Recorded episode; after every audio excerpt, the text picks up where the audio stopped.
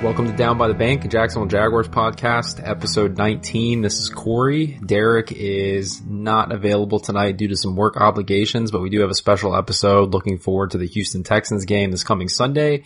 Um, we have a special guest, Matt Weston from SB Nation's Houston Texans website, Battle Red Blog. Hey Matt, how are you? Oh, I'm great. Awesome. I appreciate you joining us. He writes for the website. He also hosts a podcast, Battle Red Radio, which I think actually had an episode out today, right? You guys put an episode out today? Yes, we did. And we reviewed the Texans at the halfway part of the season, gave out some imaginary awards, and then previewed the Jaguars game for about you know, 10 minutes or so and gave our predictions. When you say imaginary awards, what kind of awards are you guys giving out?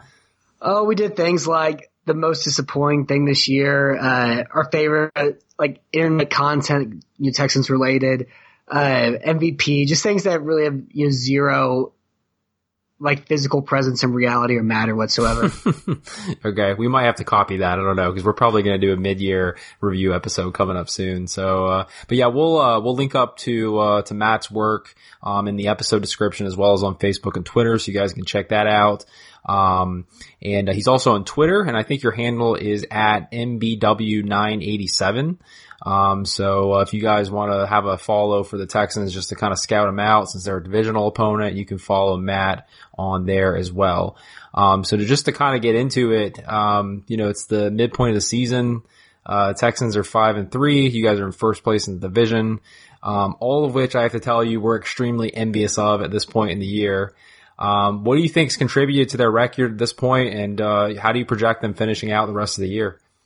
Yeah, I just wrote a numbers post today where I looked at the last eight week out the last eight weeks, looked at you know DVOA, one position record, regression numbers, uh, kind of like where they're where they're throwing, and running in certain spots of the field, just how individual players are performing. I just looked at all the numbers that I know about and you know what you know, usually makes sense to me and what is showing you know some projected value in the future.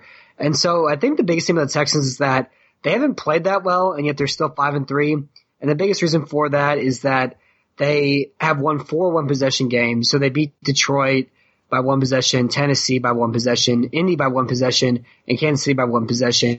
And these games are usually coin tosses and Houston was lucky enough to come up and, you know, hit heads four times in a row.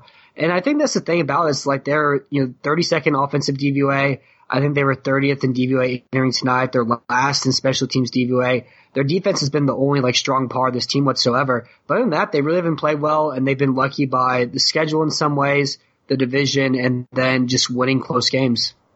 Right. Yeah, that must be nice because I can tell you we are not doing that this year. So uh, again, very envious of that. And uh, Brock uh, Osweiler, you know, he seems like just based on the statistics that I've, I've looked at, just you know, basic stats that he's been kind of average this year. Uh, nine touchdowns, nine interceptions. Uh, I was looking on, I think it was HoustonPress.com today, just one of your guys, I guess, local media sites. And they said that he was ranked 29th out of 32 starting quarterbacks in ESPN's QBR rating. So, um, one, I guess, do you agree with the fact that he is struggling? And uh, what would you attribute it to, um, especially considering it's the Texans' $72 million investment right there? Yeah, I mean, I think he's been much worse than average. I think he's been one of the worst quarterbacks in the league. I have some numbers if you want to hear some some good numbers that sure. I looked at earlier today. Sure. So right now he's 27th in completion percentage, 59.3%, 30th in longest completion, 53 yards, 32nd yards in attempt, 5.8, uh, 31st in yards at completion, 9.8, 28th in yards a game, 214.9, 30th in quarterback rating, 73.1, 30th in QBR of 50, 32nd in adjusted net yards per attempt, 4.37. 32nd DYAR, negative 385, which measures total value from Football Outsiders. 32nd DVOA, negative 28.4%, which measures efficiency from Football Outsiders. He's also tied for third most interceptions, like you said, with nine. And so, I mean, he's been much, much, much worse than average. He's been one of the worst quarterbacks in the league this year. and I mean, I think the biggest, you, there's just like so many different things. You guys watched the Jaguars played Nick Foles last week, and Osweiler looks just like Nick Foles does right now, where he's overreacting to pressure. He has a good arm, but ever since teams have started playing two safeties back there, he's been afraid to throw deep. And when he's thrown deep, he hasn't had very much success. So, so much of the games have just been dump offs for, you know, four yards. Like, for example, against Denver, he averaged less than five yards an attempt. He threw a fumble farther than his average completion that game of seven yards. and he's just throwing these flats to, you know, these guys who can't do much of the ball, like Ryan Griffin and, you know, Fiedorowicz and you know, Jaelen Strong, like slower receivers who aren't going to break tackles for you. And I think the biggest problem is just ball placement and not necessarily accuracy, but he just can't place the ball to a spot. And so he's constantly overthrowing guys. He's throwing behind guys. He can't lead them. He'll have a near, he'll have a, a window to make a throw and he'll just miss that window. And that's what's led to a lot of his interceptions. And he also doesn't really throw guys open. And so I think once the deep ball passing, you completely went away, everything else became so much more closeted in. And it's just really hampered like everything that he's done since those first two weeks. Yeah, hearing you uh, reel off those statistics, I immediately regretted putting the word average in the uh, the little script that I have here. So uh, I take that back. That sounds pretty, pretty, bad, actually. Well, it's all right. Just got you know spread the word like Johnny Appleseed about how bad Osweiler's been this year. it seems kind of, and I don't know. I mean, again, I I don't follow them as closely as you do, but I don't know. I mean, is it is it the offense? Because you figure with like DeAndre Hopkins and Lamar Miller having a good season, I mean you'd expect Osweiler to be playing a little bit better, but is it just all on him? I mean, I think it's him and also the scheme. You know, Bill O'Brien has done things like not, he's been, you know, having Lamar Miller run up the middle a lot, for example, and he's not in between the tackles runner. He's a, you know, zone, outside zone back. He wants to cut back and make yards in space. Uh, and then with, uh, you know, with Osweiler, they're not doing things like throwing play action passes like intermediate. Everything's deep or short. I think there's uh, some route combinations they can do better, like getting Will Fuller you know, shorter passes because he can actually do things, you know, with quick passes and put him in the slot instead of putting him outside one versus one coverage and giving Osweiler some harder throws. But I mean, I think it's, I mean, the majority of it is probably Osweiler though. You know, Bill O'Brien has been the best at setting him up. Bill O'Brien's just trying really hard to score 20 points and win games rather than you know, completely, I think it's kind of put some chains on the offense in some ways. But the majority of it has been Osweiler. And you asked earlier, if, you know, Texans fans or the management group should be uneasy about it. And I think in they are because they expected this team to win now and win next year and win the year after that and just be a franchise quarterback. And so I think it's the problem is like they built two years up of their seasons for Osweiler to make an impact on offense and it hasn't worked. But then again, like after a year and a half, if he's still this bad, they can cut him and then go find somebody else. Right, right. So like on the defensive side, you know, JJ Watt, obviously that's a huge loss. Um, yet when I was looking at it today, the team defensively, which I didn't even realize actually ranks number five in total defense in the NFL. Um, I was reading a mid-year kind of review type article about how I guess, uh, Clowney is, is contributing more so. Um, you know, in your opinion, who are some of the key players in the Houston's defense, uh, that the Jaguars fans need to pay close attention to on Sunday? Yeah, in the run game, I was looking at the numbers. and The Texans are one of the they're in the bottom, you know, six or seven spots in the league at every position running of the line of scrimmage, aside from left tackle because Clowney plays right defensive end, and they're best in the league at stopping runs over right defensive end position, according to you know yards per carry. And so all teams are really doing is just running everywhere other than Clowney. And Clowney's a freak athlete. He can make tackles from the backside, but he's not waddish in the way where he can consistently every single play disrupt plays no matter where he's in the line of scrimmage.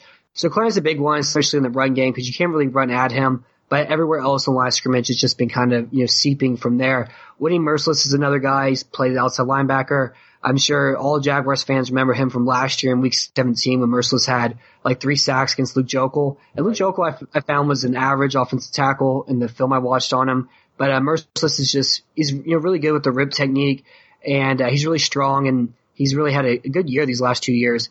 And so he's another guy to watch out for. And him and Clowney are the only guys who can rush the passer. But again, the run defense is a big problem. And then the secondary, AJ Bouye is uh he was a cornerback number four and kind of got thrown in at cornerback number two position after injuries with Kareem Jackson, who's back down the slot. And then Kevin Johnson, their second year cornerback, he's out for the year with the foot injury. And Bouye's been, yeah, I, I was looking at the numbers and he's, he's only, he's been targeted 30 times but he has a success rate, I think, of 63%. He's only giving up 1.1 yards after the catch. And he's been one of the best quarterbacks in the NFL looking at those charting stats. And also, even if you're into pro football focus, you know, ratings, I, I like their raw stats, not their grades so much. But if you're into that sort of thing, he's really high up there too. So Bouye's been a really great uh, number two cornerback. And also Andre Hal doesn't have the interceptions, which is what all safeties are measured over. But the Texans aren't giving up deep passing plays, and Hal's been a big reason for that. He's quick enough to help out on you know, deep passing plays, and he's also really good at you know breaking on the ball. I know he last year he had a, a big pick on Bortles in the end zone. I think that could be another week where you know Bortles is very mistake prone. He makes dumb decisions. I think Andre Hal could have his you know I think his first interception this year, or his second one uh, in this game. He's somebody to watch out for too as well. But Clowney, Mercilus, AJ Bouye, and Andre Hal, are the four big guys to kind of watch for in this one. Yeah, and kind of as a follow up question to that, have you had a, a, chance to really look at the Jags offense to see how they match up against you guys defensively? Yeah, well, I well, I'm writing a power rankings article where I write about four teams every single week, and then just kind of rank them from there. And whether do whether it's numbers or like an essay or film analysis, just kind of depending on what I want to do. And uh, I've been watching the Jags a lot this year. I've been watching a lot of condensed games, and I think the problem is that the Jaguars just aren't a good running team. And I think if you're running the ball well between the tackles, you have a lot of success against Houston. You know, Vince Wilfork isn't good. They're pretty much don't have anybody even playing the left defensive end spot. And the Jags had a big game on the ground last year against Kansas City's good run defense.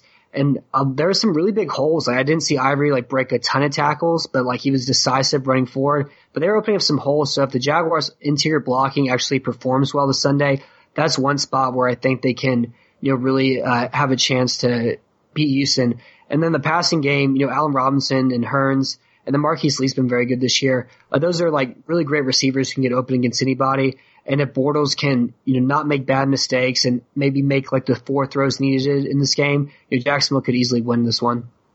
Yeah. Random fun fact, and you won't care about this at all, and really it's not that relevant, but I saw on Reddit today and actually just pulled it up just now. Marquise Lee has 442 yards this season, Allen Robinson has 442 yards this season, and Allen Hurns has 443. That's pretty so, cool. yeah.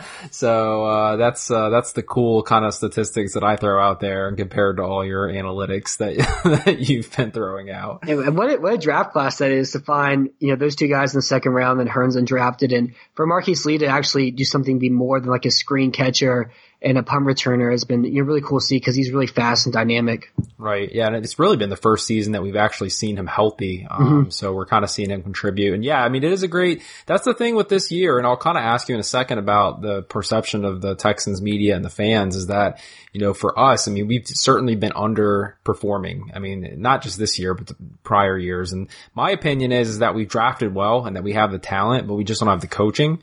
And so, uh, you know, that being said, because we always like to hear an outsider perspective on how, you know, other teams and, and media and fans look at us. You know, what's the perception out there about how the Jaguars look and how we performed this season?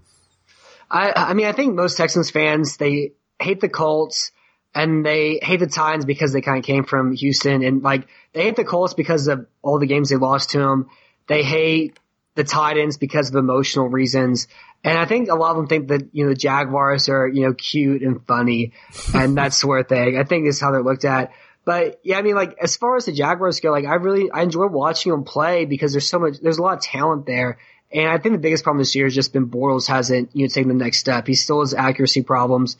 He still is making, you know, dumb mistakes that really put them in a hole. And they're just sloppy. Like Kansas City game, there's just too many turnovers, like that Ivory fumble into the end zone, those interceptions by Bortles that really killed them in that one. And so I think the talent is there, but it's just like not quite, not quite turned all the way yet. But uh, yeah, the Jaguars are a fun team to watch. And I also like how, how bad they've been since, you know, 2008, how it's just spread this like really hilarious and, you know, thoughtful and funny internet culture as well too. That's good. And it's always good to be known as the, the cute funny team in the division. That, uh, makes it sound really intimidating. So I don't, I don't know how excited I am about that, but that, that's fine. Yeah. They all, they call uh they call the Colts the Clots. They call uh the Titans, you know, some curse words from Mesopotamia, and then they call the they call the Jaguars the Glitter Kitties. So yeah. I don't know how much better that makes you feel, but those are kind uh, of the, the Texans nicknames for everybody else. Yeah, not much better. So uh, I appreciate that recap though. Um, but yeah, so I would imagine, and I don't look at any of the any of the the lines or who's favored against who, but I would probably imagine the Texans are obviously favored this Sunday, and uh, you know, I, I, I would imagine that you guys, or I think you guys are shooting for your third divisional victory um, to kind of solidify that lead even further. You know, we're desperate for a win. What about the Jags scares you as a possibility that we could possibly get an upset victory? Well, one, the defense is good in Jacksonville. They're really fast. They tackle very well. They cover, you know, pretty well. And, uh, and I really, one problem is just like the pass rush isn't that great, but the Texans offense has been so bad this year. So the run string has kind of been Lamar Miller getting outside the tackles has really been it. And the Jaguars have a fast defense that's really good at tackling. So I don't think this running game be able to do very much outside the tackles. I think it's been a lot of run the ball up the middle and trying to get DeAndre Hopkins against Davon House as much as possible. So I think one is that Houston's going to have a really hard time scoring anything more than 17 points, which they've had a hard time doing, you know, against worse defenses like Detroit and Indianapolis. And the second thing is that the Jaguars, you know, run game hasn't been good, like I said earlier, but it looked really good last week. You know, they were able to move guys. They were able to create big holes. You know, Ivory, like I said, Ivory and Yeldon weren't breaking a ton tackles. They were just running straight forward with, you know, burst and speed and decisiveness. And the Texans have issues stopping the run this year. And so I think for those two reasons, just I don't see Houston being able to move the ball very well. And then also if the Jaguars have any sort of consistency on the ground, that's going to be a big problem for Houston too. So you're saying there is a chance yeah, I think so. I, I, my prediction, I have Houston winning 23-20, and I think it's just gonna be a one possession game because that's how most Texans games have gone. I think it's gonna be a close game, and like how a lot of Jaguars games have been too. And the guy I do the show with, he actually picked Jacksonville to win. I think like 17 to three. Like he really was uh, pessimistic on this game, especially Texans offense against the Jaguars defense. Wow. Okay. Well, I am definitely linking that show now to make sure I get that out there. So we'll put that. I'll put that extra, you know, bold italics underlined in the uh, description for sure. Um, well, cool. Um, definitely appreciate you taking the time just to kind of, uh, you know, run through that uh, briefly for us. You know, again, I, I like to kind of you know, give a, a, different perspective on the games and, and especially from another fan's perspective, just to see, you know, what you guys think about us and, and, and kind of how you're looking at the game ahead. So we certainly appreciate it. Um, again, Matt is from the Battle Red blog, which we will link up as well, as well as the Battle Red, uh, radio, uh, show that we'll put in there as well. Um, so again, a good follow on Twitter. You can follow him at MBW987 on Twitter. Um, go ahead and add him to your scouting list for divisional uh, opponents, so that way you can kind of check him out during the season and in the off season. And uh, thanks again, Matt. We really appreciate it. Yeah, thanks for having me on, Corey. I enjoyed it.